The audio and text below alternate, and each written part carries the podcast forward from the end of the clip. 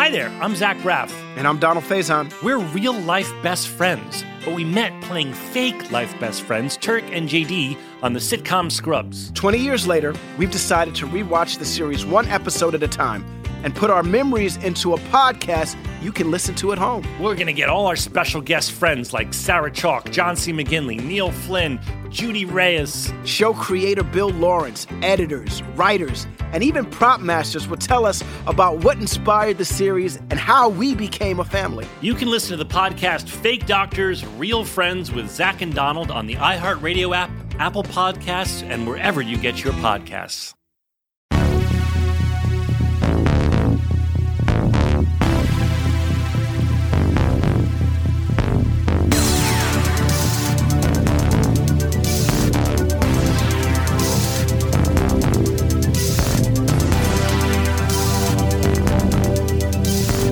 What's up, everybody? How are you doing? Welcome to 100 Words or Less, the podcast.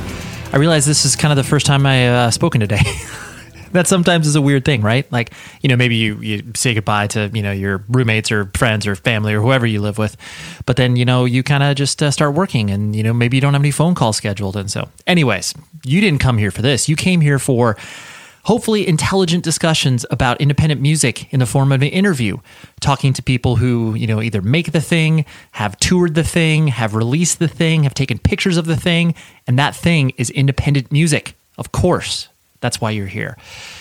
We have an awesome guest this week. This is actually the conclusion of our focus month on the beautiful state of North Carolina and all of the amazing music that has come from there in the uh, you know punk hardcore scene. And uh, we have Johnny Smrdel, who is the bassist from Beloved, and he also played in Advent as well. He's been a guy that I've known for many, many years and has always been nothing but a sweetheart to me. And I, uh, I, I, I love Beloved. Beloved is such a good band. Got to play a few shows with them uh, in the early 2000s, and I just was was captivated by this band because they seemed like such a, you know, unlikely group of dudes to kind of put together this music. I mean, granted, I didn't know them before. I played a few shows with them, but and then how people how this band resonated with people was really really deep because you know in all actuality i mean they released an ep and a full length and then poof they were gone you know? Um, so yeah i just I, had to have somebody from the band on the show and uh, yeah johnny was a perfect guest. So that's that's what we got. You are a great human okay? I'm pointing at you because you are going to review the show and you're going to rate the show and also email the show if you do so desire. 100 words podcast at gmail.com i love hearing from people such as yourself about uh, things you've liked things you don't like other guests you're into. You know i've just i've been having a lot of great communication recently and i appreciate that. So that's uh, that's always the preferred method. You know if you're messaging me on like Instagram or any one of these other social media profiles, it's uh, it's hard sometimes. I just you know I, I would like all of it to to flow in via email because that's just uh, you know that's that's my preferred method. So. And um, how am I doing? Thank you. Actually, how are you doing? I hope that you are doing well. I've been um, kind of documenting this this journey that I've been on from a mental health perspective, and I've been getting a lot of feedback from people that say that they are finding relevance in their own lives it's either spurned them on to you know make changes in their own lives and like that is very very influential to me because I put my life out there from, you know, even though this is like a very, very small form when you're talking about, you know, like celebrities who are, you know, their their life is under a microscope and there's people who have a, a much larger megaphone than I do. But um, I just always I, I want to share my experience because I think that uh, by sharing your experience with anybody, you make the world feel a little bit smaller, and that's a that's a good thing. So. I am now, let's see, about a, I don't know, week, week or so on uh, Lexapro, which is a uh, anti-anxiety medication. And, um, you know, I, I, don't feel any effect of it as of yet, but I know that it takes a while to get into your system and then, you know, interact with your brain and the chemicals in your brain. So, you know, I'm, maybe I'll feel something in the next like week or so. Um, my sleep is still kind of hit or miss. Sometimes I sleep well. Sometimes I wake up like I did this morning at like, you know, 2.33 and I'm just kind of like, well, where's my brain going to take me now? and um, yeah, so uh, and going to a therapist, working through all that, realizing that there are a lot of deep seated things that uh, I've just never dealt with. And, you know, we as humans, we could go throughout our own lives, And you know, we we know our stories, we know our narratives, we know the things that uh, you know haven't been optimal in our lives.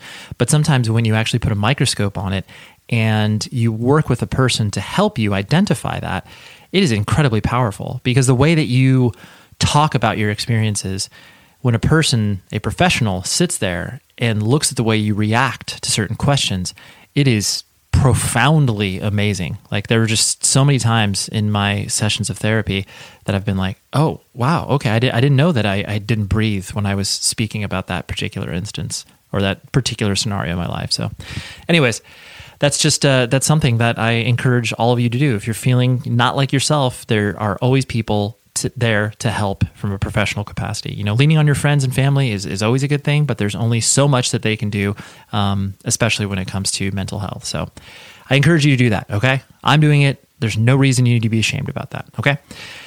Um, yeah, and then uh, November it will be back to our sort of regularly scheduled programming in regards to like no themed month, some great future episodes, which of course I talk about at the very very end of the episode, which you need to stick around for because I always drop little nuggets of fun stuff, whether it's about the uh, you know some behind the scenes stuff on the interviews or next week's guests. Just you know stick around, don't just bail.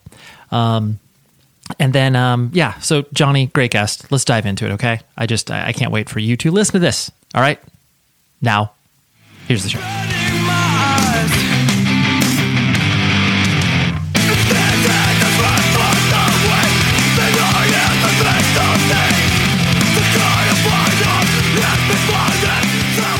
you know, usually there's like one distinct memory that kind of stands out with, you know, either people or bands or anything like that. But there's two for you in particular that I have where mm-hmm. I want to say it was uh, Rock Island, Illinois we were on tour with uh, Bleeding Through, and it was the first time that I had ever seen you guys. Like you guys just randomly, because I Norma Jean was on the tour as well, and I think you were on tour with Norma Jean. Mm-hmm. And I just remember, yep. it, yeah. So like both of our tours kind of combined, and we I think we all went up to Hellfest after that, if I'm not mistaken. But yep it was one of those things where it was like I just heard I had heard of the band's name, but you know I, I think I think you had just signed a Tooth and Nail because I think I, I got the EP that evening, and I think it was still like you know not labeled Tooth and Nail, the running EP or whatever. Um, but it was like one of those just like when you fi- I didn't know any of you guys, and then I watched your entire set, and I was just like, so I need to know every single member of this band. I they're like unbelievable musically. Taken can play a million shows with them. I just immediately felt such a kinship for you guys that it was like. and I, you, you know that feeling, like when you see a band and you're just like, oh, so they get it. They get the, like they get what we're going for. yeah. and so I don't know. If, I don't know if you remember that show in particular. And it was also like on the third floor of this weird like VFW hall. I don't know if you remember that show at all, but I don't. I don't know if I I do remember it, but I do remember Taken, and I do remember Bleeding Through. Obviously, I remember both those bands, but I remember seeing. Um, both of you guys and it just blowing my mind. Um, because, you know, one, you know, touring was really early on in Beloved. So we had, um, the, the running was out, but we had started writing for, um, the full length failure on, and I was super new to the band.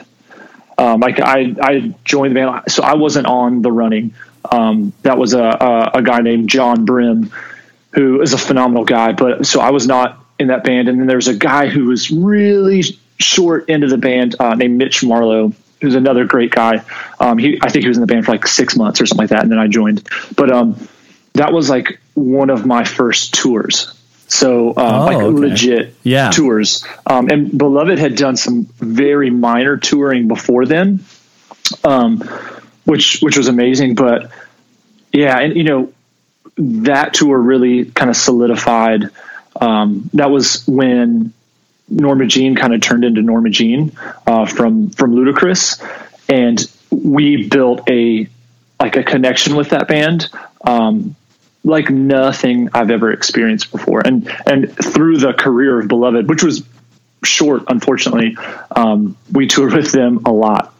Right. Yeah. Yeah. No, that's, and I, I really appreciate you painting that picture because there is something that is so visceral about your first kind of you know touring experiences where you're touring with other bands and like people are showing up to shows where it's not like and when I say people it's like you know I mean I think that show was probably like I don't know a hundred people but it you know it felt really like good you know and so when you get those touring Yeah. experiences of like oh yes and then you get to like join up with other tours on random stops and kind of be like oh wow i get to see what's happening with these bands and then you're like oh my gosh like this is so cool and like it's just excitement across the board Yeah, you know, with you know, with tours like that. So obviously, touring with you know one band for four weeks is incredible, and and that's actually what we, you know, everything that we believed in. Um, that was what we chose to do. Like we we really every tour we did, we wanted to connect with the band we were with. Um, but when we got to meet up with other tours, I mean, I remember I, I, I have no shame fanboying out on. I'm 37 years old, dude. I, I'll fanboy out now. Uh, I don't. I, I I've never had shame with that. So um, when bleeding through um, with, them, uh, meeting, I remember playing a show in, in Kansas City with uh, American Nightmare and Hope Conspiracy.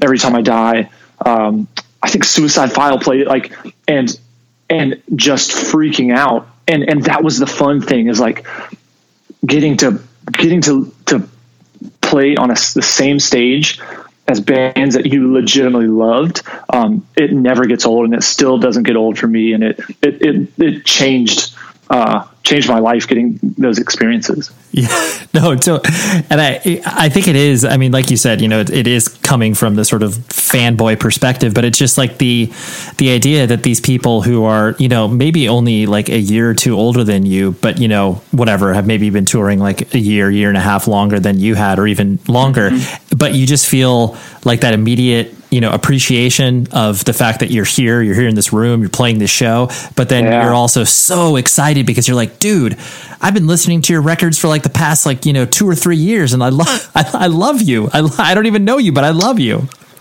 hundred percent. And and you know we you know beloved was very anyone who got to know us. Um, we were we were very active in whenever we were at a show. So we we there was who cares about a green room? It's we wanted to be on the stage or or you know some of us were like moshing for every band and then playing and um, and you know I wanted to tell them how much their songs meant to me or, or, or the way they, they made me feel, you know, all that kind of stuff, you know, and still to this day, man, like even younger bands, like, um, that, that I see, I want to talk to them and be like, I'm older than you, but your band is sick. And this is why it's, you're sick. right Um, right and you know, I, ho- I hope I never turn into that old man that people are like, "Dude, why are you talking to me?"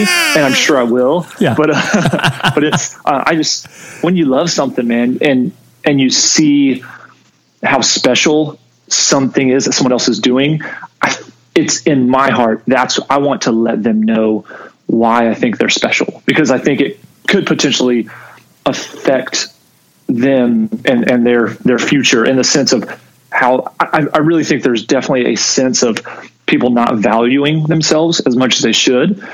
And so anytime I can like talk to someone and speak to someone and let them know that what they're doing is actually meaning something to someone, um, I'm going to do it. Yeah, no, I, I think that's a very valuable thing to not only pay attention to in yourself, but then the idea that these you know moments that we have being able to appreciate whatever it is that we're surrounded with and the actual you know you stopping in your tracks and being like i want to tell this thing that i appreciate it. Whether it's like you know Exactly. a beautiful you know a beautiful sunset or you know a band playing a great yeah. set. Yeah you just want to be like oh man i'm really thankful for this. And like i want you to know that. Yeah, I, and life, dude, life is too short to like worry about trying to to be cool, and it's it's not cool, you know, in in certain you know places to like to do that, and and I'm totally fine with not being cool if it means I can let someone know that that what they're doing means something to me. Yeah, no, absolutely. It's it's that's a yeah, it's a beautiful full circle scenario because you know when it when it gets reflected back on you, where people are like, yeah, I really appreciate your music. You can, it's that that level of mutual appreciation where we're like, well, dude, I'm glad you like my stuff because I like your stuff as well. And cool, there we are. yeah. Oh gosh, dude. If it, even to this day, if another band um, that I'm really into watches us play, and especially then, the, I you know there were times that I was like, I'm gonna I'm getting kind of choked up because this this person that I really dig is bobbing their head Yeah. on the side of the stage. Like I- don't know what to think of that. Like like it just meant a lot to and to to all of us in in beloved. Um, it there there were times that we would get in the van and be like, "Oh my gosh!" Like the radio wouldn't go on. We would just be like, "Can you believe the show we just got to play, and who actually watched us? Like Totally. this is incredible." Yeah, that's uh, that's that's awesome.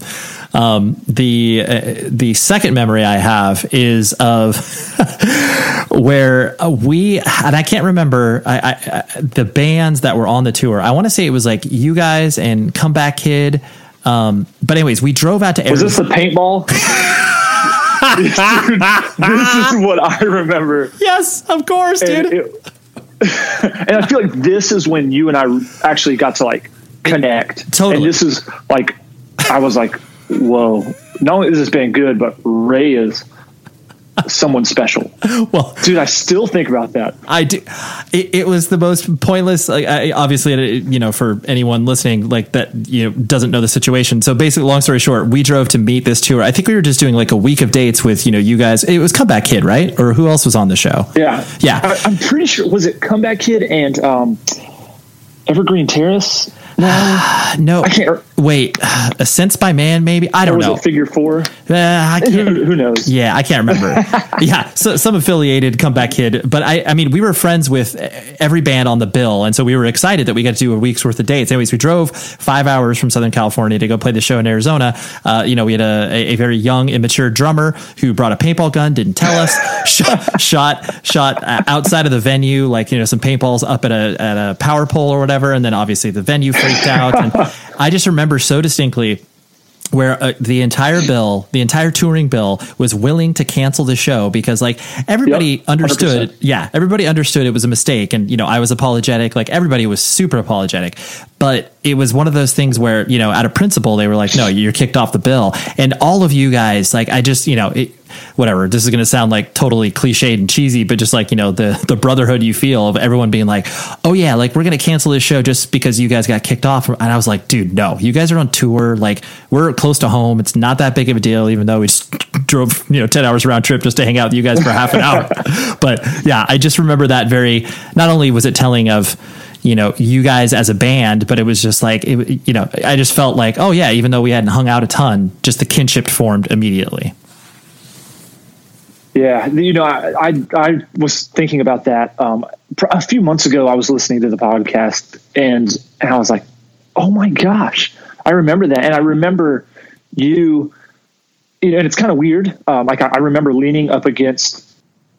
I think your van door's open. You were sitting in it, and I was like leaning up against the door, talking to you, and you were you were like essentially begging us not to do it. Like, no, like it's not worth it. And knowing that you one you appreciated the entire tour package being willing to cancel the show because it was shooting a paintball gun is is not I mean back then I didn't think there was anything wrong with it. Like, Yeah. As you know, older I'm like I get you Yeah, know, I, I get there's not a problem. Right. yeah, yeah, totally. But it's like it it's water based paint that will the next time it rains, and I know it's Arizona, so it probably rains twice a year, but it'll come off. And it's not a big deal deal. And uh and and it, it was just a, a really cool moment and the conversations that that you and I had, it definitely sealed uh, a memory into my heart that I that I, I won't forget. So that's that that's awesome. Yeah. That, that was the one that, That that was was, the the one. one that I remember. Yeah. it was so good. totally totally no i i yeah it, it like you said it's those those little things that you know that ha- i mean it wasn't little at the time it was very dramatic but you know it really um yeah th- those moments you know fortify relationships in ways that you never could have anticipated but um Yeah. turn, turning this back on you as an individual you you know clearly you know beloved came from north carolina were you born and raised in the state where did you come up No, man. Uh, I was, I was uh, a Navy kid. So um, my parents uh, before before my parents um, split up, um, I lived in a, I lived in Japan. Uh, I lived in I was born around the DC area. Um, I moved to Cleveland, Ohio, till I was about three. Um, then I moved to um, Japan for th- I lived in Japan for three years, um, which what I remember was amazing, and it it was, and we actually lived for the the majority of it. We lived off base, and it it was just one of those things where I, I do remember culturally going to things that I was like, I have no idea what's going on, but I love it. Like I love that, um, you know, I'm getting to, you know, make friends with people that don't look like me, um, that don't eat like me. You know, it was, it was just incredible. Um, then I lived, uh, from Japan. We went back to Cleveland, Ohio for a little bit. Then we lived in, um, Northern California, uh, near the Sacramento Bay area. Mm-hmm. Um, for you know, I was actually there for I don't know um, if many people remember this, but kind of the big earthquake in '89, the Northridge uh, where like earthquake. the Oakland. Yeah, the Oakland or no, no, A's, like, no, no, North, no, that's not that's not Northridge. That was Northridge was near LA, but yeah, I know what you're talking about. Yeah, and you know, I remember. I believe, if my memory serves me correct, it was a Sunday. We got home from church. We turned on the game, and our house started shaking. Like, and if you know, I, I'm trying to explain to my wife, who's thankfully never been in an earthquake. It's bananas. Like literally knowing that, like the earth is, is shaking. Your house could definitely fall, and uh, and you know, I remember all of our family running outside, um, and you know, a couple power lines falling over, things like that. But uh, yeah, it was it was wild. But you know, unfortunately, my shortly after that, my mother and father um, divorced. Um, my mother loaded up my sister and I in a station wagon, and we drove all the way across the country to North Carolina because she grew up. She was she was uh, born in Virginia, and the closest, um, it, you know, it was it was not a good separation. And actually, that was like you know I, I, had very little contact with my father from from that point on um, until he passed away a few years ago. Um, but it was the most inexpensive place that my mother had a sibling living in was actually was Mount Airy, North Carolina, which is, um, if anyone doesn't know, is legitimately where Andy Griffith grew up Mayberry and where the Andy Griffith Show was based. Wow. That's where I moved to. Okay. Which is why wild. Uh, so so yeah. So, so from second grade on, I've lived in North Carolina. Dude, I can't believe you moved to all of those places before you were in second grade. Like that is a that's a lot to shove in yeah. your head. It was wild, uh, but it was you know you know I remember you know probably starting about five years old is when I like can like think of my earliest memories. Um, so it was cool getting like I've thankfully been it's been easy to kind of make friends for me. Um, I just I enjoy people since I was a kid, and like if I saw a group of kids doing something that um, I didn't know what the heck it was, or I did know what it was, I just went up and was like, "Well, hey, what's up, cool, guys? right? Yeah, I'm the, exactly. I'm the new like, guy. Yeah, um, yeah. like, what is this? That looks really cool, and that's how I found out about skateboarding. Um, you know, so like, uh, you know, fortunately, it was it was easy for me to to like make friends. Um, so yeah, it was you know I moved around a lot, but it was it was pretty awesome. And, yeah, yeah, and, and you know I, I had you know a really good experience doing it. Oh boy, I get to tell you about this amazing company, which you've probably heard me speak about before, but Sonos. Sonos is the best speaker company and audio company that I, I could just I could ever imagine. I actually want to work for them someday. So maybe fingers crossed that they'll they'll hear these ads and be like, you know what, Ray, you can go ahead and come on in, work with our work with our stuff, and you know we'll figure we'll figure a position for you out. But they just came out with an unbelievable product called the Sonos Move. This is basically a portable speaker that works off of a rechargeable battery lasts for 10 hours. I actually used this yesterday at a uh, you know a, a, function in which uh, you know we wanted to play some some music and uh, I was able to dial it in with my Bluetooth and my phone. Had music going for at least two and a half hours. Like, just it sounded incredible. You, it's it comes in this little bag. It's so easily transportable. I just love what Sonos does. They put so much care and effort not only into the sound of these speakers, but just how easy they are to set up and use. You can get this thing immediately at go to sonos.com check out their entire product line. I have my entire house outfitted. I got a, a sound bar for my TV. I have a Play 5 system for my living room. I have a Play 3 for my son's room. There's just so many different options, and you can sync them all together to where they can play the same track throughout the house. You can be listening to different music on one speaker versus another speaker. It's just the best. So, Sonos.com, you can check out their whole product line, like I mentioned, and especially check out the Sonos Move. I love this thing so much, and you'll be able to like just be the coolest person at the party. Be like, yo, yo, I got, I got the music. Boom, set it up. Two minutes later, playing some music, and everyone's like, oh man, yeah, you're cool. I like that. So, thank you very much, Sonos, as always, and I look forward to the uh, job offer soon. Okay, Sonos.com to learn more.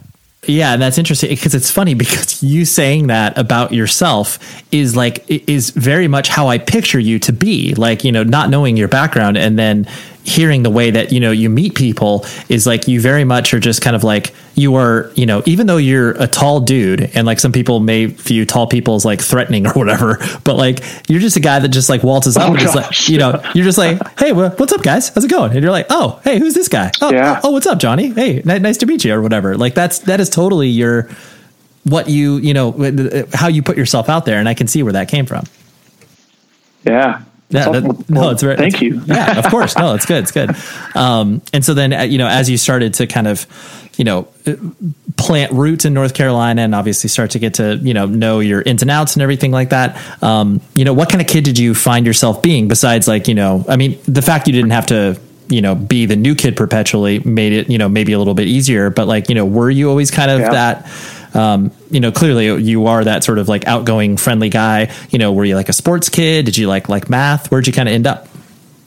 Um, you know, I was kind of kind of all the above. Um, I so not having a father figure um, at that pivotal time was a little weird, but um, you know, and and I'm as I'm sure everyone who has ever listened to Beloved or Advent knows, I you know, in my you know case, fortunately grew up in the church. Um, my mother, uh, being a single mom, um, you know, she, she, you know, she was like, okay, well, you know, we didn't do it when when I was married, but I I definitely need um, to build a family quickly, and so we started going to church. Um, and in church, I uh, you know I got into uh, like the youth group, and um, there's there's this thing, I honestly don't even know if it's still around. It was called RAs, Royal Ambassadors, and it was essentially like Boy Scouts for like Christian kids, which is really weird. But I started doing that, and then that led me into Boy Scouts, and uh, and so in those, I actually started just doing a whole lot of stuff. So I did Boy Scouts, um, I, you know, and then I started camping. I was like, oh, this is amazing. Uh, I started playing basketball. Um, I played baseball for a little bit, and I was not good at all at any of that. Like any sport, like I, uh, I'm the type of person that I'm not good at a lot of things. I wasn't good at school, but I really, you know, I, I want to try at everything I do as the best I can. Um, so like I, I, wasn't a kid that like hated sports or hated school. Um, I, loved doing it, but I wasn't good at any of it. and then, you know, this magical moment, I found a skateboard and it legitimately like changed my life with all of that. Um, so yeah, so I, after like the third or fourth grade, um, maybe a little later, I, I started skateboarding and it, uh, so that's what I kind of came up into is, is skateboarding.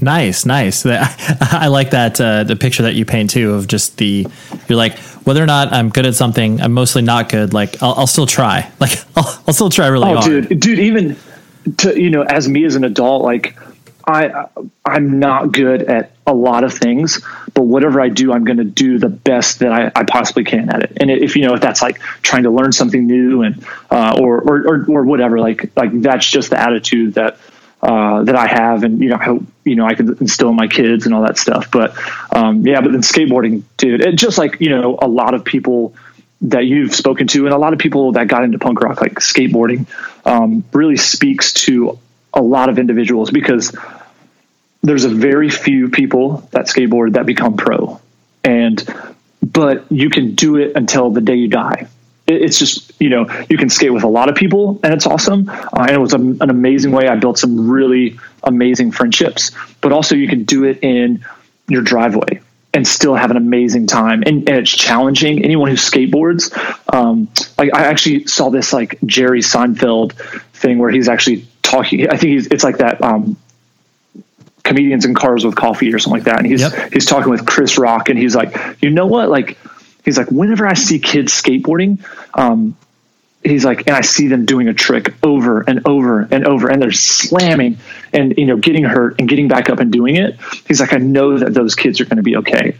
And, and you know, to me, that's that's this magical thing with skateboarding is, um, you can do it with a whole lot of people. Um, it's it's not so much a team aspect, um, but it's it's all on you, and and it's it, it's going to hurt it you know it's going to hurt and it's going to take a long time to get good but if you stay with it you will get better. And it may just be a little bit better but you'll be better. Um, and to me it literally it set me up for like how i look at life is man life's going to suck sometimes and it's going to hurt but if you keep going and you keep pushing you're going to learn and you're going to get a little better and then you'll get a little better. So uh so that's why skateboarding definitely like yeah, really meant a lot to me. Sure, yeah, yeah. You view, you view the, right. You viewed the world through that lens. It makes total sense. Um, totally. And so then, uh, you know, I'm going to imagine the kind of, you know, the, the confluence of all of these kind of things, you know, you're the fact that you were, you know, involved in, in the church and then obviously there's skateboarding and then, you know, music starts to play a part of it. Like, you know, were you kind of the, the sort of tried and true, um, you know, for lack of a better term, like tooth and nail kid where it was like, oh yes, like I'm, you know, I'm discovering music through my, you know, sort of faith like principles. Or did you also have the exposure via skateboarding of like, you know, here's dead Kennedys and this sort of stuff as well, where it's like, okay, like, like, yeah. you know, clearly, clearly this isn't Christian, but like, you know, I, I I'm still going to listen to it because I like it or whatever.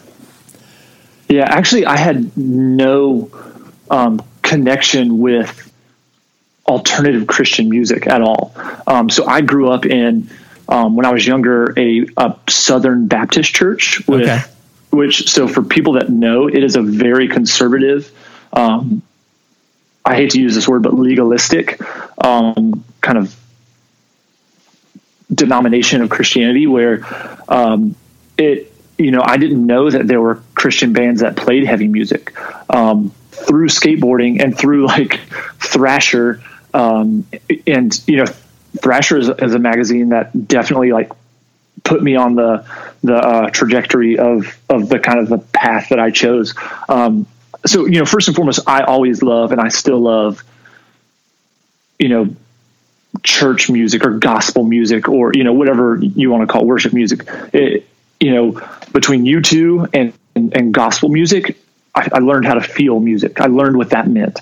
Um, but to me and this this may be a long shot man like when i got into punk through thrasher or 411 video magazine if any you know i don't know if, how many people even remember that um, it, it was it was the punk was the first music that gave me the same feeling that when I heard U2 or a gospel song or, or a worship song. It, and it, it's a lot of people will, may be like that. That's not connected at all. And it's not, but it's the feeling that I got from it and where it like, it made my stomach hurt in the best possible way because it made me like think and feel. Um, it that's, that's what kind of drew me into punk and then obviously eventually into hardcore and, and metal and whatever else I'm into now. Nice, nice. No, that's cool because I, I, do think people that you know grow up, you know, around a faith and then start to you know get exposed to music, and then uh, you know, unfortunately, have to have the myopic view of only listen to music that is under this banner. You know, and even in the flip side, where mm-hmm. it's like you know people that you know don't get raised inside of a faith and then you know snub their nose at everything that is christian and are like oh yeah, yeah, whatever it's christian music so it's terrible of course and it's like well no like you can't only look at music via one of those lenses and then, you know, completely throw away the rest. But, you know, it's cool that you did not have the, I guess, myopic experience of, you know, one or the other. Totally. Yeah. And, you know, my, I'm thankful. Like my mother was amazing. Like she, she didn't, she did not care if music had, um, cuss words in it or bad language. She didn't care about that. But if I listened to something, I did have to talk to her about what it meant, like what they were singing about.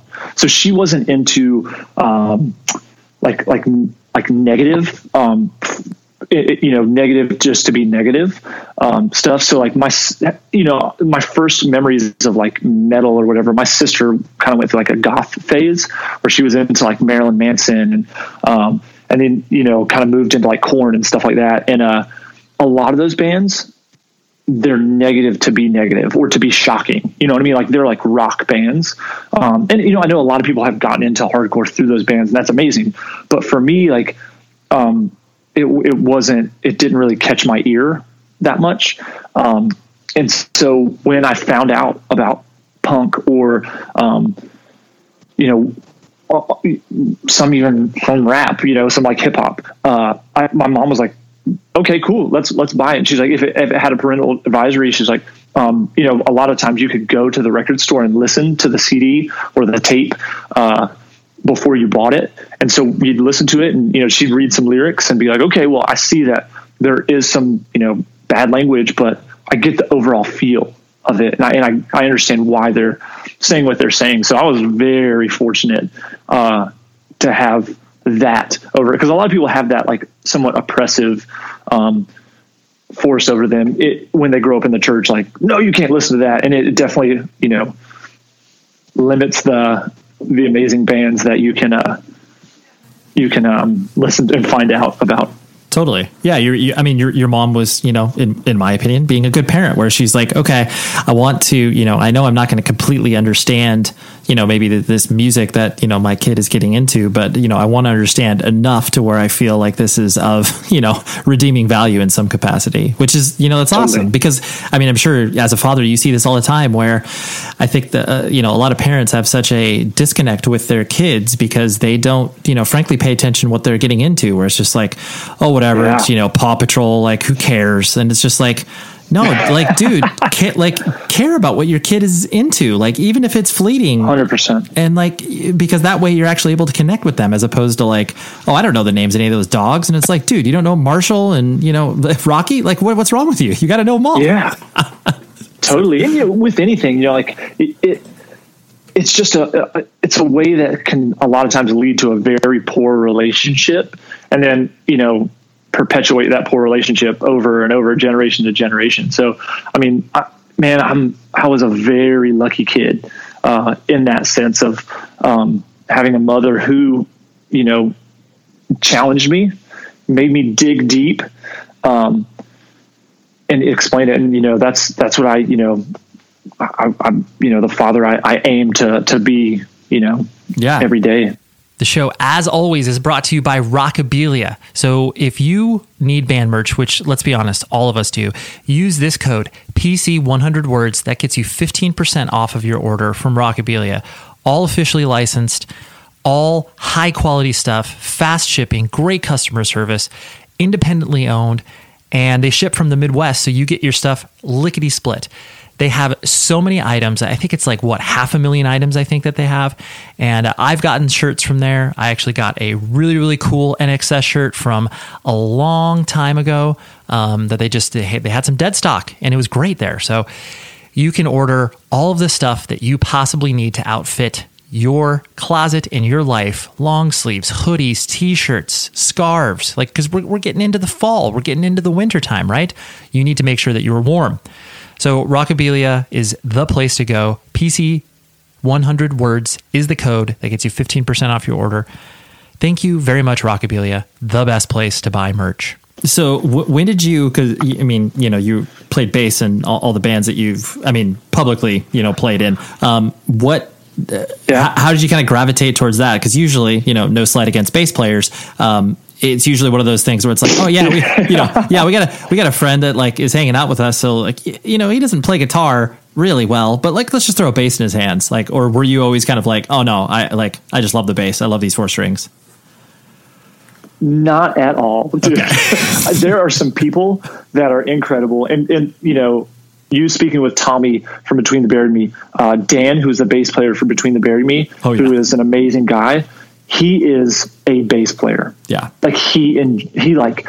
I remember being in the studio for a couple records, um, and we'd be like, "Oh, let's go get some food," and Dan would not go just so he could play bass. And to me now is re- is so crazy. Like you really just want to play bass by yourself like that doesn't make sense uh, so no yeah like i actually got a guitar um, oh man i still remember my first guitar. I was probably in seventh grade. Uh, my mom bought me a BC Rich Bich. And if anyone doesn't know what that guitar looks like it's so stupid to have that as your first guitar. That's so dumb. But it, it was the most amazing thing to me. It was wild. It was all black. It's you, it's even hard to hold sitting down. And that was the first guitar I ever had. Um, so no, so I started playing guitar, and I was already pretty heavy into into punk um, when I got that guitar, um, and and I was already in you know into hardcore at that time. So literally, I, I wanted a guitar, and I wanted to learn how to play as fast and as as heavy as I could. Um, so I'm I've been a guitar player. Um, I, I still am somewhat of a guitar player. Sure. Um, but uh, so I- so I actually grew up being in not a lot of bands, uh, but I remember the first punk band I was in when I was in probably tenth grade. Um, it was it was a band called Motley's Crew Cut. oh, oh, dude, obvious, obviously a really good pop punk band. Yeah, dude, it was uh, it was you know there were like two dudes with mohawks. Oh. Uh, I remember we would we would drive to Sparta, Virginia to uh to practice, and it was incredible. Uh, nothing ever happened to it because Mount Airy does not have a punk scene. Um, I was not in the um, the capacity to go tour or anything like that, but we wrote we wrote like a few songs, and uh, and and I played guitar in that, and it was awesome.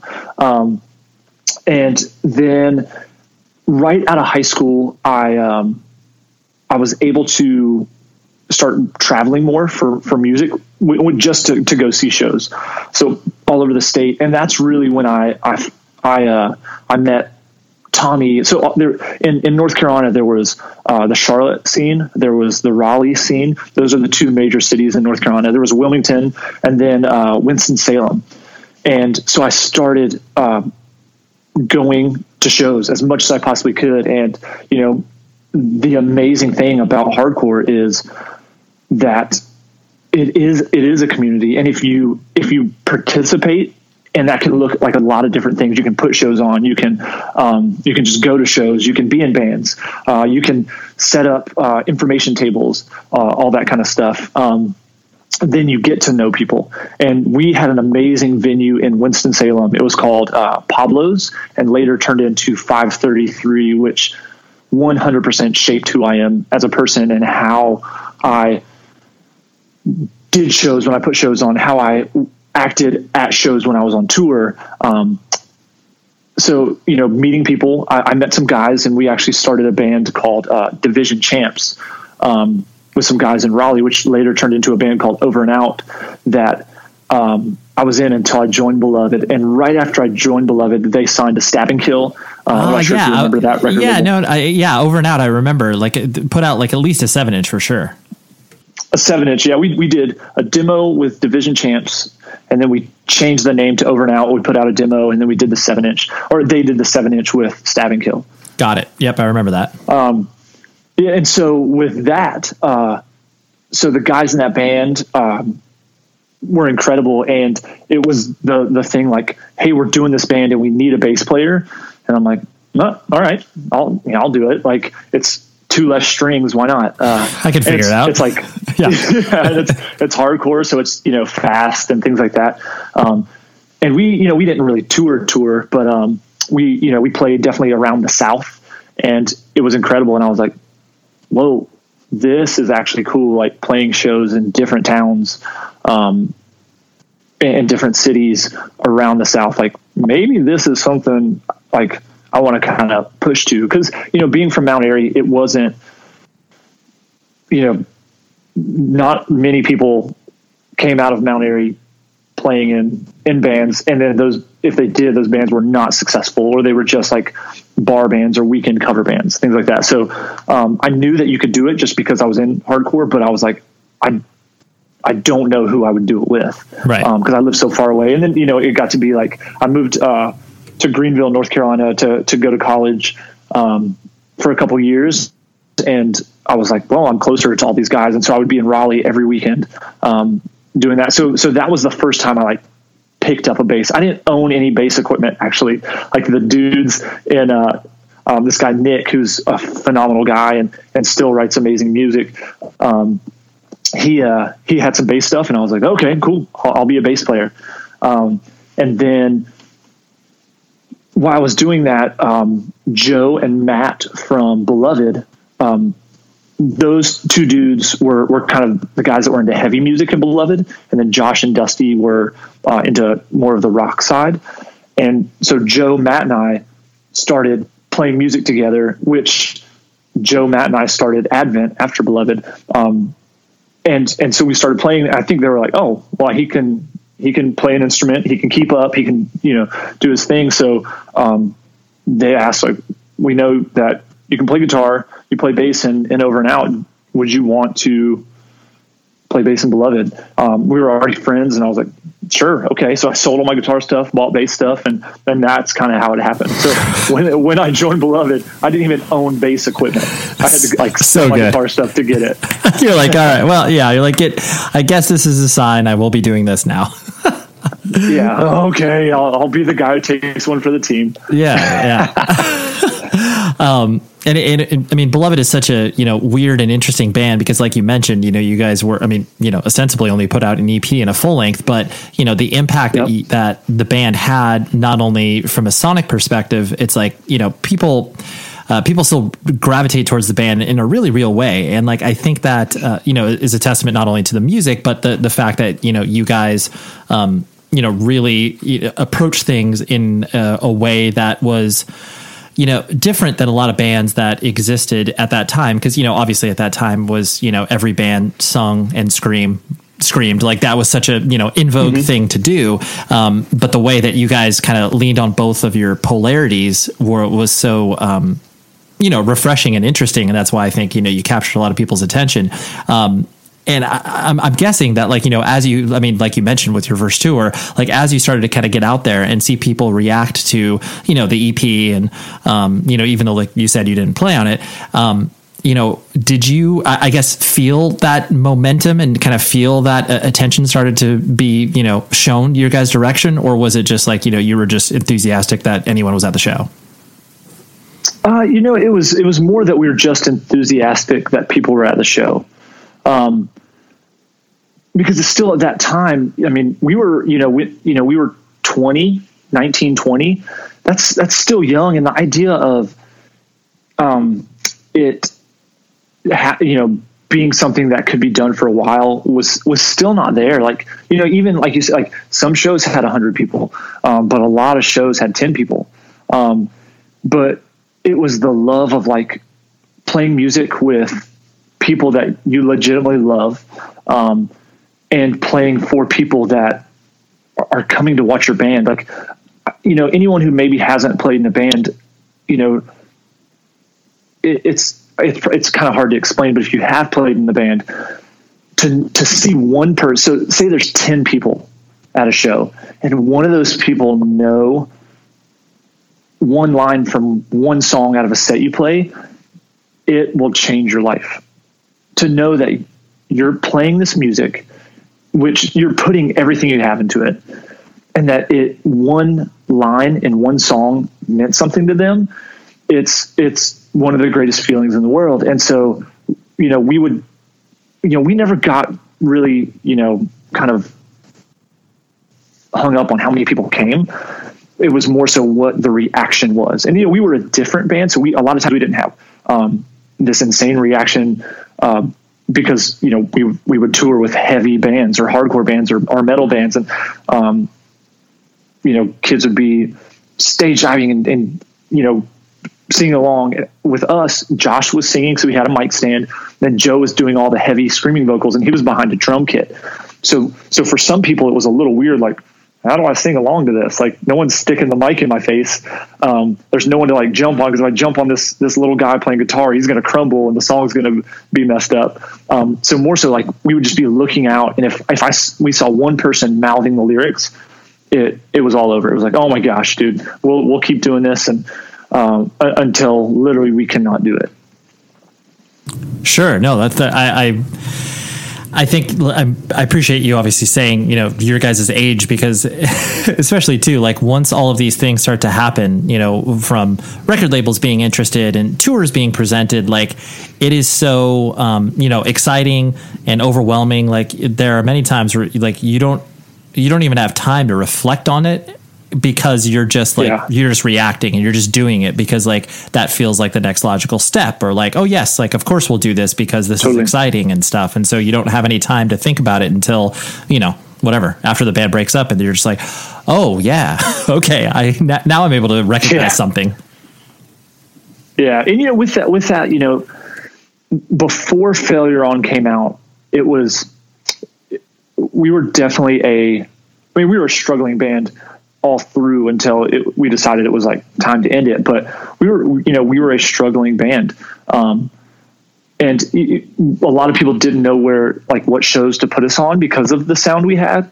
Um, and, and, so, you know, we were, you know, playing shows for free or, or, begging to get on shows just, just to, to get on shows to play. Um, and it was, you know, it was, it was a labor of love, but when, you know, and, and even going through the solid state signing, um, Dusty and Josh flew out and, and kind of handled all that stuff. Uh, everyone else was a little, you know, we were just like, oh, it's awesome. Like we love Strongarm, we love Living Sacrifice, um, you know, Underoath, Norma Jean, all, all those bands. Um, so this is this is really cool. But there was, you know, it wasn't like that. Like, you know, what everyone thinks about. Like you sign this like record deal, and you know, you get a stack of cash and you, you kind of go after it. It was like, okay, we're still the band. Um, there's a little bit of buzz about us because, you know, solid state, but a lot of, um, you know, and, and it definitely changed. But at first, you know, solid state in the, the scene and the shows we were playing wasn't regarded as an awesome label. They weren't, you know, uh, like Ferret or, uh, you know, Trustkill. All, the, all yeah, the yeah. Mm-hmm. Trustkill, Deathwish, you know, all, like Bridge Nine, like they weren't those labels. Um, so it was, you know, it, it, was it was amazing and and and cool, but yeah, it, it we really didn't see something until Failure On came out. Sure. That's when it was like, whoa, could That's, this be something? Yeah. Oh, this is this is interesting. In a world where everyone is confined to their homes, society begins its largest bin watch to date in the hallowed library of Hulu, or perhaps on a shelf of DVDs you haven't looked at in a decade, is a show that perfectly encapsulates life in the early aughts and launched a friendship that would inspire millions. Hi, I'm Zach Braff. And I'm Donald Faison. In 2001, we starred in Scrubs, a sitcom that revealed a glimpse of what it was like to survive a medical internship. As Turk and JD, we explored guy love. Nearly 20 years later, a lot has changed. We're not Supermen, but we're still best friends. Eh. Given the mandatory lockdown, there's no better time to relive the series that brought us together in the first place.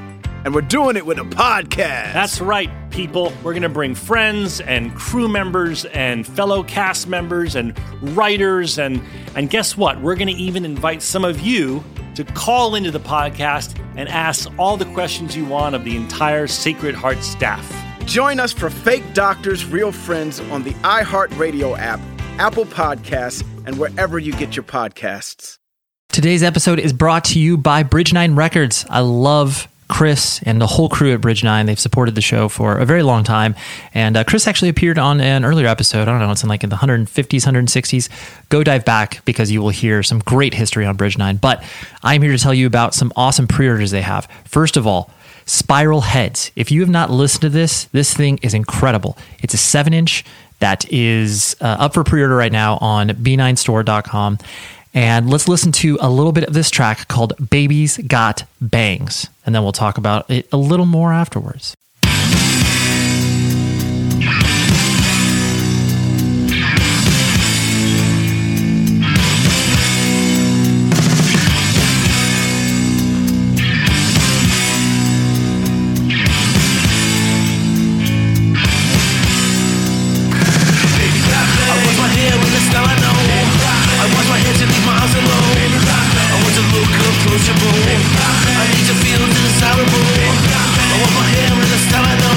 How good is that, right?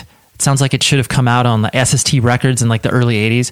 It's members of American Nightmare, MGMT. It is some heavy hitters, and the 7 inch is really, really good. It's only limited to 500 copies, so dive in there right now to the Bridge 9 Records web store and you will be able to get it. And they also have some cool t shirts. You could do like a little package where you get the 7 inch and t shirt. And they also have a bunch of other great items up currently as far as pre order is concerned. Uh, the new Beach Slang record. We also have The Godfathers of Hardcore. An unbelievable documentary from Ian McFarland and focusing on the band Agnostic Front pre-orders for that up. They also have a limited edition 7-inch that has a B-side that is not included on the full length that's coming out.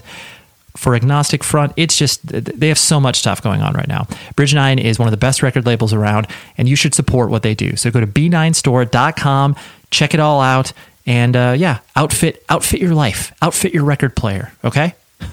Thank you very much Bridge 9. Now, here's the rest of the show. Did you I mean, because you know, a lot of uh, the pressures that I know that you guys were feeling, like as you started to, you know, really get on the treadmill and tour, and you know, business implications and all this stuff. Like, you know, that's obviously what mm-hmm. kind of led to the dissolution of the band. Um, eh, yeah. do, you, do you think that like because if i remember correctly like did you guys have you know a manager did you like you know how i guess kind of i know you had an agent and stuff like that but you know did you guys like yeah i guess uh, uh, you weren't equipped to h- handle the business of the band. It seemed like. Um, am I correct in that assumption, or or is that is that just reading too much? Yes. Okay. Yeah. So you know, we we made some poor choices, and and the poor choices were bringing people. I think, and and this may this is probably a, a little weird, but I think we brought people into the circle before we needed to have those people in the circle. Um, so solid state, you know, with beloved was was great to us. Um, you know, it was you know we weren't one of their top bands, we weren't one of their bottom bands. We were just a, a band. You know, if we needed help, they helped us out, and you know, which was which was amazing. Um, but we had solid state. And then we had a booking agent named Tara Ruddle, who actually worked with Matt Pike, I believe, at the Kenmore Agency. Um, and she was amazing. It was super. It was it was super simple. Um, she got us on cool tours. Um, she got a little bit of the cut. When we added a manager, that's when things kind of got weird, and and you know we started kind of maybe doing things that not everyone wanted to do, or or planning to do things that not everyone kind of wanted to do. Um, you know the the band, you know, and I think what made us such a, a, a dynamic band was that we had people, five guys who had different but similar musical tastes, different but similar backgrounds. Um, so there were times that we, you know, someone was pulling when, and the other person was was pulling the opposite way.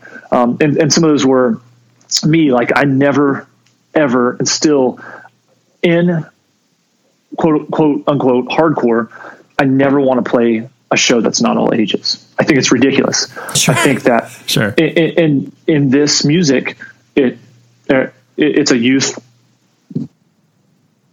driven music, and there were times we got offered offers, and it was like, oh, this is an eighteen and up show, and to me, I'm like, no, like like that's not a it's a simple answer. It's no.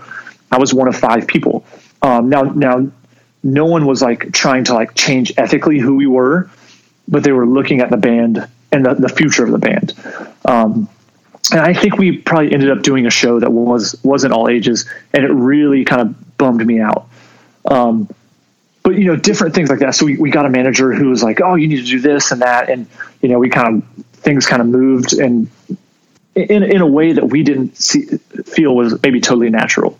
Um, along that time, Joe was getting married, and when you're 20, I think Joe was probably 22 or 23 when he got married, um, maybe 22. That's young, and you feel these certain pressures to provide with, with that. And you know, beloved, we we weren't bringing home a lot of money and we toured a lot we you know for for two years we toured about nine months a year eight Totally. between seven and nine months a year Yeah, you guys, are you guys were like to Um, call like you were a working class band. It's like you know you would come home from these, these you know whatever month and a half long tours, and like maybe you would have you know whatever five to seven hundred bucks to you know take home a piece, but like you know for a month and a half worth of work, like that's not sustainable. It's not a lot. No. Yeah, we were all living at home still. Um, you know, we all had jobs. You know, we worked at like grocery stores and and stuff like that. And uh, Joe was like worked at this uh, car wash. Like you know, he they worked at his church. So like it's it wasn't really that sustainable. And I think you know add the the kind of pressures of like trying to figure out how do you do this band um, professionally and it's it seemed like there could if we did another um, full length it, it could do really well um, and so you know we were like well will it you know how long will it take? And, and you know joe's like i'm getting married and i've got to be the provider for this for this you know woman that i'm i'm marrying. Um, and it, you know i think he got stressed out. We as a band were um, i mean josh was in the band since he was like 16 or 17 years old. Um, so like like it, it was you know when you're 17 or 18 and you're essentially growing up and you're trying to figure out who you are and how you want your career to go but there's someone who is in a different life stage than you um, sometimes it, it can be a little weird. And and so joe just ended up deciding that he needed to step away from the band.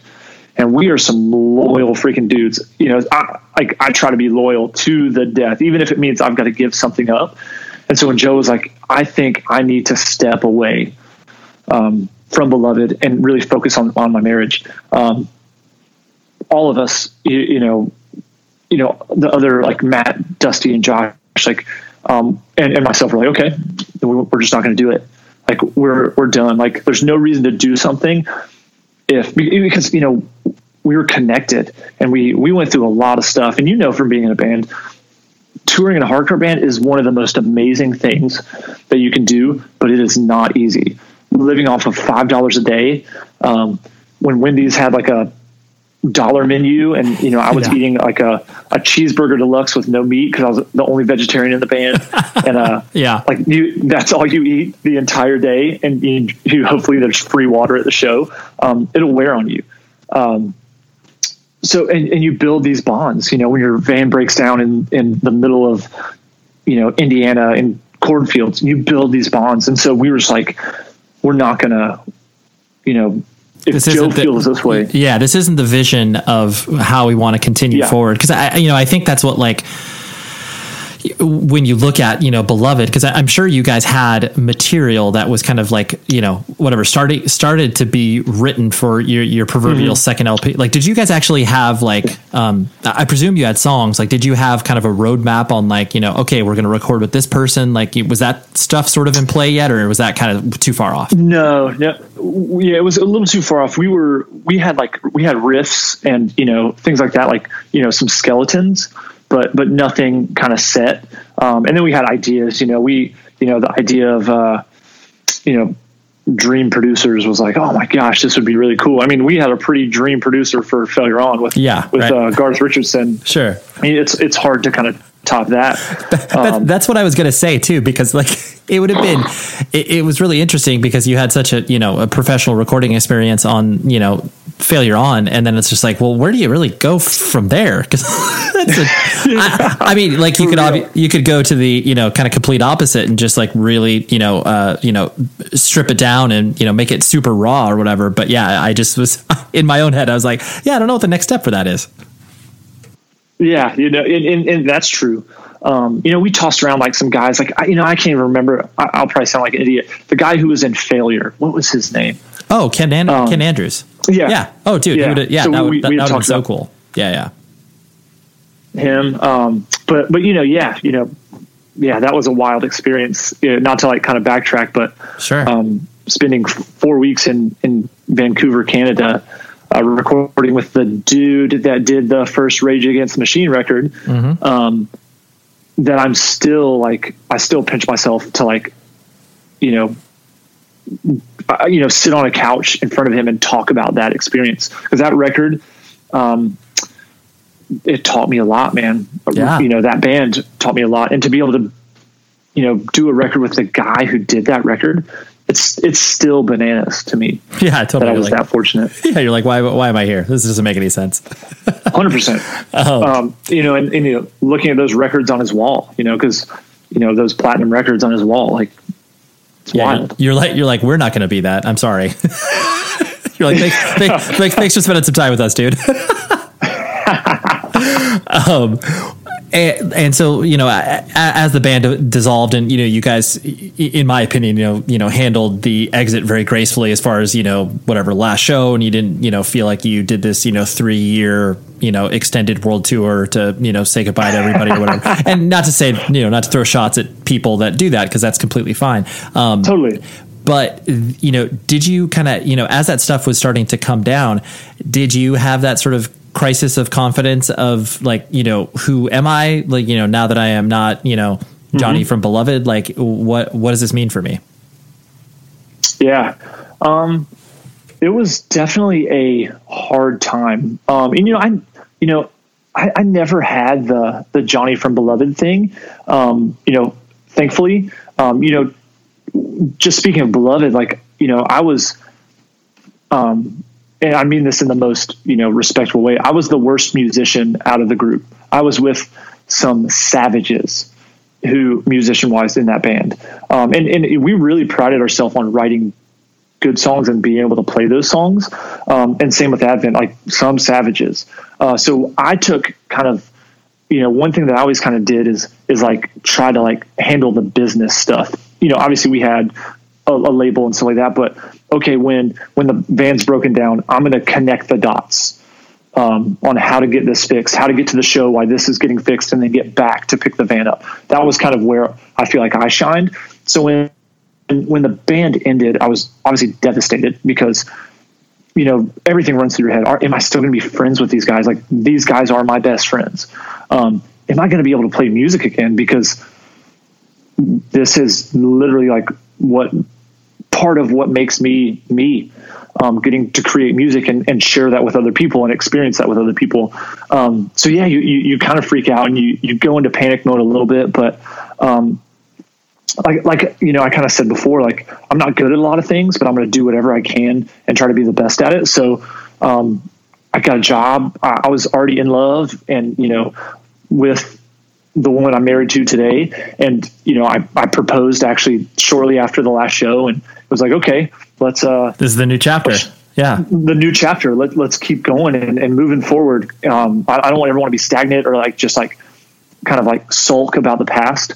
Um, so, you know, yeah, it, it didn't really stop me too much. And then right after, um, Joe, Matt, and I got together. It was literally like two or three weeks after, and we're like, "Well, well here's advent still yeah. love to play music." totally yeah, hundred percent. Like, and uh, and yeah, so it, it, Advent kind of happened fairly fast after that, which was was weird to some people because you know Joe was did want to step back from the band, but you know Advent was we knew it would not be a seven to eight month or nine month a year touring band. We knew it. That was like this is not what we want to do.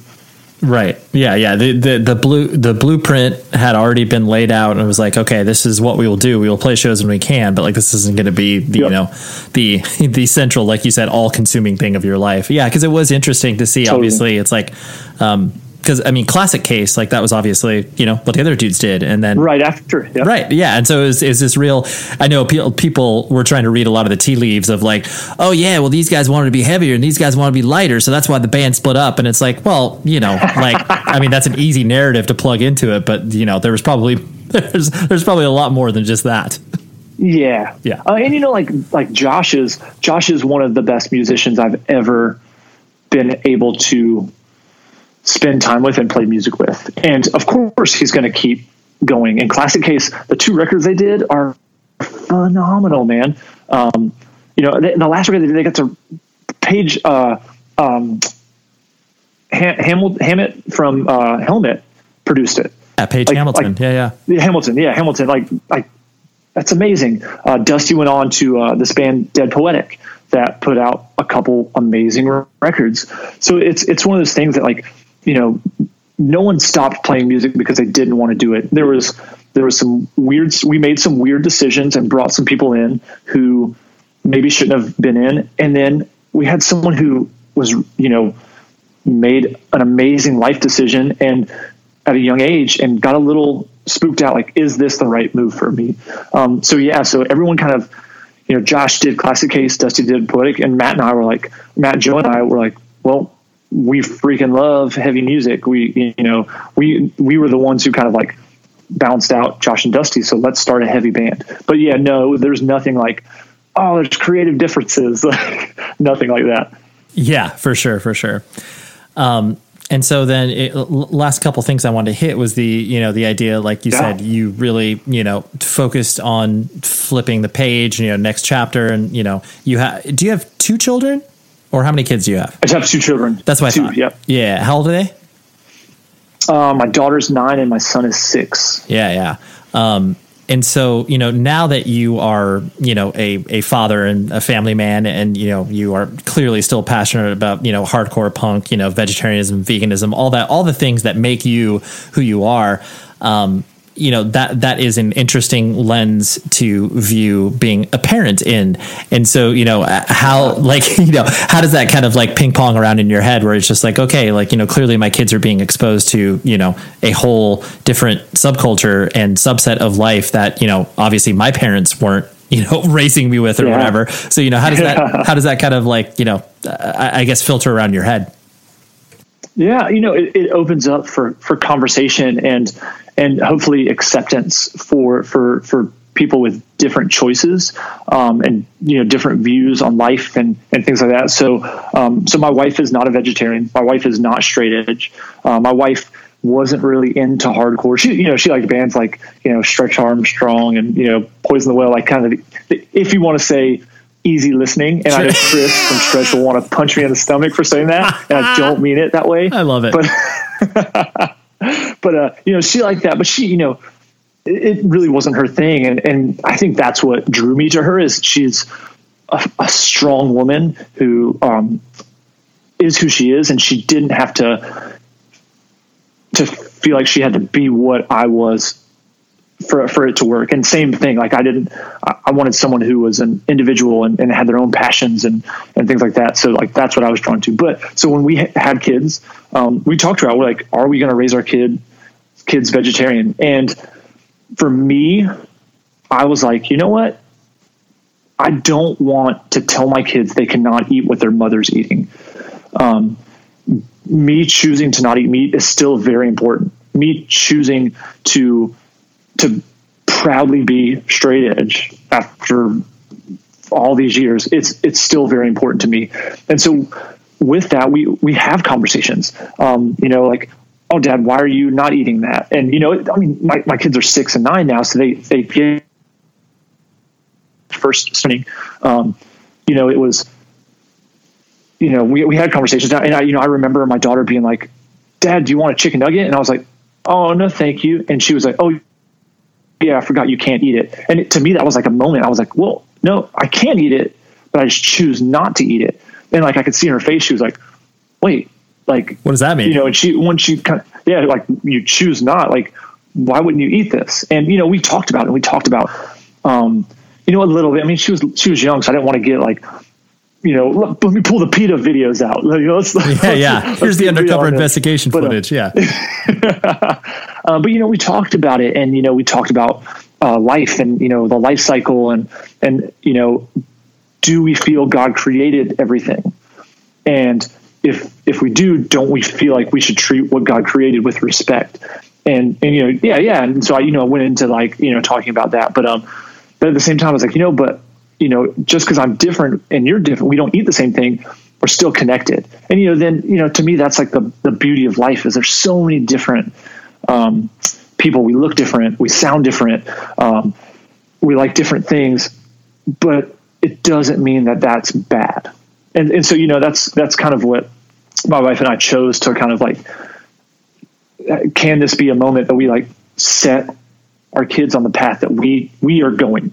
Um, so yeah, so that's with that. You know, it's to like you know that's a long way of saying that being into punk, being into hardcore, you know, being a vegetarian, being um, straight edge.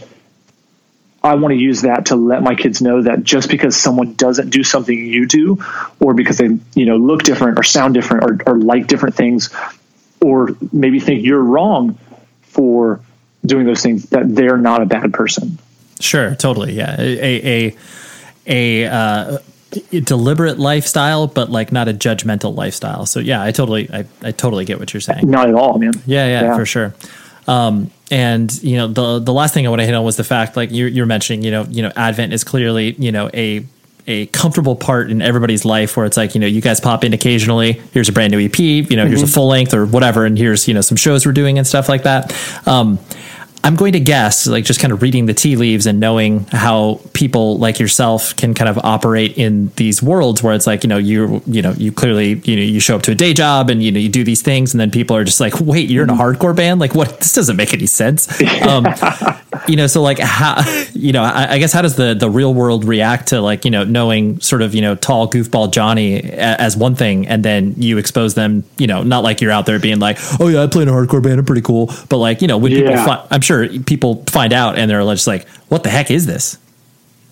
Yeah, and you know, I would in no form or fashion am I ashamed of what I do, but there, I believe what I do with Advent is it's not it's not easy to listen to if you don't like, uh, especially later on, like Naked and Cold and then Pain and Suffering that came out on on Bridge Nine. Like it's it's not like a Beloved is definitely like you know a little easier to get into. So um, I, I, try not to you know talk about it in, in this in a professional sense. So I uh, when I joined the company that that I work for now, they're based in Boulder, Colorado, um, and I live in North Carolina.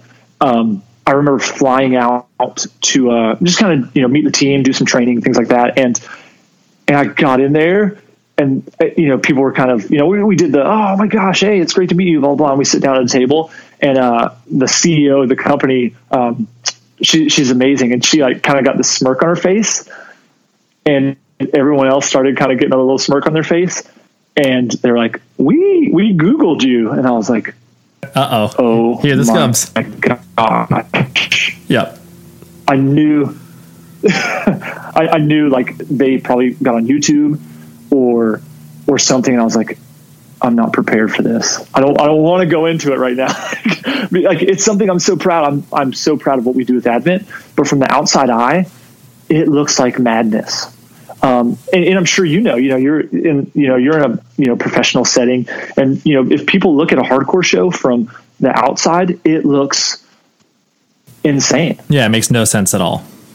It makes no sense at all. And, uh, and we spent about an hour and I, I like I, I, was like all right let's get it out on the table. And we talked we watched some youtube videos and i was literally like so embarrassed. Not in the sense of what i do but like are they going to fire me for this? Yeah kind of like is this person mentally stable if uh, you know and, and it, but it was but it was amazing. So um, you know and it, it's going to come up and you know I, I kind of uh, you know talk through it. And you know there's sometimes i was actually just in baltimore uh, for this uh, this natural food show. And um, and we, there's some people on our team now that that came that that have uh, a background in heavy music and we were talking about things. And i was explaining um, turmoil got brought up. And uh and we were talking about the process of which is I'm going on record saying is it's one of the most perfect records, absolutely, um, unequivocally ever, ever, written. Yep. And and we, uh, me and this guy, we were we were talking about it. You know, we were talking about you know, uh, let it die. Like I mean, it's a it's an amazing song, and, and someone overheard it, and they're like, what what? And uh, we're like, oh yeah, you know, we're just you know talking, and, and it sounds insane. And we played it, and and the look on their face was like, am I supposed to listen to this? Like like is am I going to get in trouble for listening to this? And and it definitely puts it into perspective that it's a music not for everyone. Eh, that sounds everyone is is it's accessible and meant for everyone, but not everyone can appreciate it. And uh, so so yeah, like you know, I, I I talk about a little bit, but really I just kind of take the principles of what I learned being in a hardcore band, um, and and navigating and, and working with people uh, and and bring those into like my professional life. Totally, totally. Yeah, you can just you know kind of lead by example and be like, yeah, like you know, I'm a normal person, but like I've also have this yeah. you know really core core thing that you know has influenced me greatly and this weird subculture that you know I can't sit here and explain to you over you know 30 minutes uh, at a conference table. It's, yeah. you know that's just impossible. So yeah I, I totally understand totally. what you're saying. Yeah. Uh, that's actually the first time I've ever used my professional the word like the phrase my professional life. That's wild. Yeah. there, there, you go dude. That, that's the world that's the world that you live in. It is totally. Uh, well dude thank you so much for hanging out man. This has been super fun and I uh, appreciate you walking me through all the uh, the uh, ups and downs and highs and lows and fun things that uh, you experienced throughout your life. Heck yeah. Thank you. There we go. That was Johnny. Great, great discussion. I uh, appreciated him spending time with me on. I think it was a Sunday afternoon, and it was uh, it was great. I loved it. And uh, if you have not checked out Beloved, please, or Advent for that matter, both bands incredible. Check out their stuff because um, yeah, it's it, it uh, both Advent and Beloved are uh, I don't know, just kind of kind of timeless. like even though beloved stuff came out in the early 2000s, like you can listen to it and you're just like, holy moly, this record sounds massive still, and it's you know whatever 10 to 15 years later. But anyways, next week I got an exciting chat with Tim McMahon, the vocalist from Mouthpiece and Hands Tied and Face the Enemy. He's been in a ton of bands, very active within the punk and hardcore scene, and documenting it and making sure that uh, you know the the the lineage of these bands kind of lives on. I used to do a website called Double Cross, and um, yeah, just a prolific guy when it comes to punk and hardcore. So that's what we got next week. As always, the episode is brought to you by Sonos. Special shout out to them and their new product called the Sonos Move. This thing is unbelievable. Portable speaker, 10 hours of battery life, recharging on a station. It is the coolest and it sounds unbelievable. It can fill any room you play it in, or if you're outdoors playing at a park, you're going to be the coolest person at that particular picnic or whatever it is that you're doing. So go to Sonos.com. You can learn everything about their entire product line and especially the Sonos Move. I can't recommend it higher. Thank you very much, Sonos. Now, goodbye. Hi, I'm Esther Dean. I've made my life by writing songs like Fireworks by Katy Perry, Super Bass by Nicki Minaj, What's My Name by Rihanna, just to name a few. And now I'm having an absolute blast sharing some of the knowledge that I've learned with upcoming songwriters on Songland on NBC. I'm excited to welcome you to a brand new season of Songland and Songland's podcast, giving you new insight into the magical art of songwriting as told by some of the best in the business, and also the pioneers and the up and comers who will be shaping the hits you'll be listening to for years. We have an amazing roster of talent this season. I promise you, you don't want to miss one single episode. Don't miss Songland Monday nights at 10, 9 Central, and join us here on Songland's podcast, available every week after the show on the iHeart app or wherever you get your podcasts.